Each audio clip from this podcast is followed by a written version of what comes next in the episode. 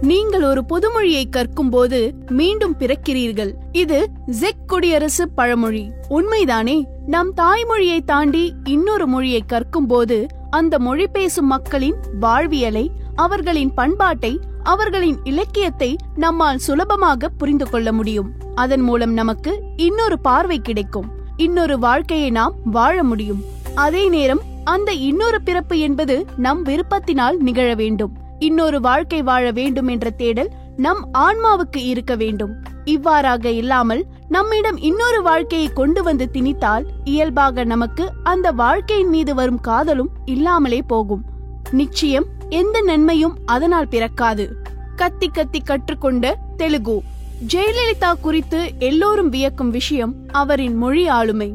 தமிழ் தவிர்த்து அவரால் எந்த தடுமாற்றமும் இல்லாமல் மலையாளம் கன்னடம் தெலுங்கு ஹிந்தி ஆங்கிலம் ஆகிய மொழிகளை சரளமாக பேச முடியும். இரண்டாயிரத்தி ஏழாம் ஆண்டு உத்தரப்பிரதேசத்தில் நடந்த ஒரு கூட்டத்தில் மிக சரளமாக இந்தி பேசிய போது அந்த மேடையில் இருந்த முலாயம் சிங்கே வியந்துதான் போனார். அதுபோல ஒருமுறை ஆந்திராவில் நடந்த ஒரு கூட்டத்தில் அவர் ஆங்கிலத்தில் உரையாற்றத் தொடங்கினார். பெரும் எண்ணிக்கையில் கூடியிருந்த பாமர மக்களுக்கு ஆங்கிலம் புரியவில்லை என்பதை உணர்ந்த அவர் சட்டென்று தெலுங்கில் உரையாட துவங்கிவிட்டார். சிறு வயதில் மெட்ரிக் பள்ளியில் படித்ததால் அவருக்கு ஆங்கிலம் சுலபமாக வந்தது. இன்னும் சொல்ல போனால் சர்ச் பார்க் பள்ளியில் படித்த காலத்தில் தமிழில் பேசத்தான் தடுமாறினாரே தவிர ஆங்கிலத்தில் சரளமாக பேசினார். பிறகு கன்னடம். தான் பாலிய வயதை மைசூரு மற்றும் பெங்களூரில் கழித்ததால் அவருக்கு அந்த மொழியும் இயல்பாக வந்தது. தமிழ் ஆங்கிலம் கன்னடம் ஆகிய மூன்று மொழிகளை தவிர மற்ற மொழிகளை எல்லாம் அவர் திரையுலகுக்கு வந்த பிறகு தனது தேவையின் கருதி கற்றவை.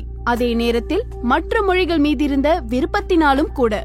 தான் மொழிகள் கற்ற பின்னணியை அவரே முன்பொரு முறை அளித்த பேட்டியில் பகிர்ந்திருக்கிறார்.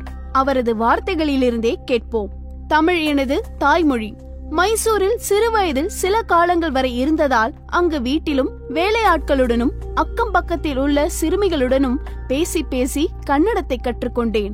அதே நேரம் அவர் தெலுங்கு கற்ற கதை மிக சுவாரஸ்யமானது. அதையும் அவரே சொல்கிறார். நான் மனசுலலு மமதலு என்ற தெலுங்கு படத்துக்கு ஒப்பந்தமானேன். அப்போது தயாரிப்பாளர்களிடம் எனக்கு தெலுங்கு தெரியாதே என்றேன். அவர்கள் உடனடியாக தெலுங்கு ஆசிரியரை எனக்கு மொழி கற்பிக்க பணியமர்த்தி விட்டார்கள். தினமும் காலை சரியாக ஆறு மணிக்கு அந்த தெலுங்கு ஆசிரியர் வந்துவிடுவார்.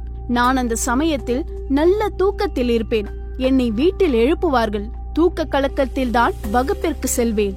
அது மட்டுமல்லாமல் அப்போதெல்லாம் நான் மிகவும் சங்கோஜி. யாராவது நாலு வார்த்தை பேசினால் நான் ஒரு வார்த்தை தான் பதில் சொல்வேன். தெலுங்கு பண்டிட் ஏதாவது எனக்கு கோபம் வரும்படி சொல்லி சீண்டி விடுவார்.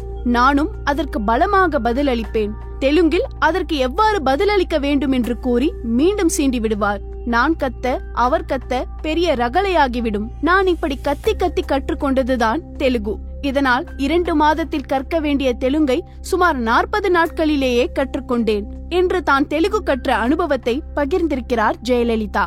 ஜெயாவின் அழகு குறிப்பு.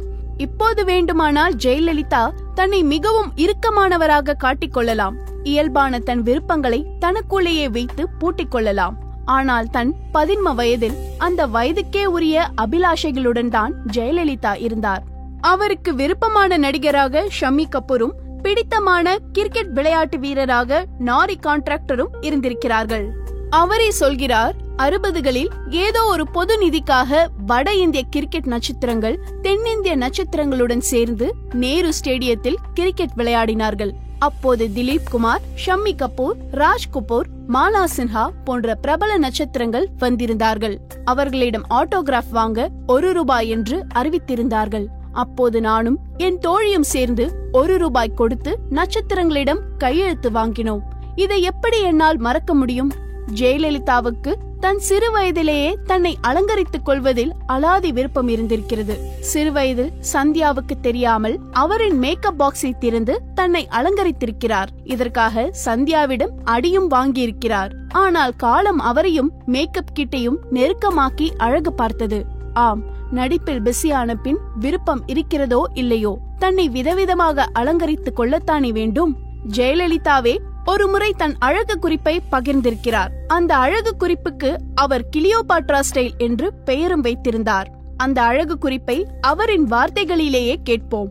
கிளியோபாட்ரா பாலில் குளித்தது போல நான் உடம்பு முழுவதும் வெண்ணெய் தேய்த்து அது சிறிது ஊறிய பிறகு பைத்தம்மாவை தேய்த்து குளிப்பேன். அதுபோல முகம் பொலிவுடன் விளங்க விளக்கெண்ணெயை தேய்த்து சிறிது நேரம் ஊறின பிறகு பச்சை பயிரை அரைத்து தேய்த்து கழுவேன் என்று குறிப்பிட்டார். அது மட்டுமல்ல அவர் அப்போது இன்னொரு அழகு குறிப்பையும் பகிர்ந்திருக்கிறார். அது மிகவும் எளிமையான அழகு குறிப்பு தான் ஆண் பெண் என எந்த பேதங்களும் இல்லாமல் அனைவரும் பின்பற்ற வேண்டியதும் கூட. அந்த அழகு குறிப்பு இதுதான். மனதை அழுக்கில்லாமல் குழப்பமில்லாமல் தூய்மையாக வைத்துக் கொள்ளுங்கள். நிச்சயம் உங்கள் முகம் மிளிரும். உண்மைதானே?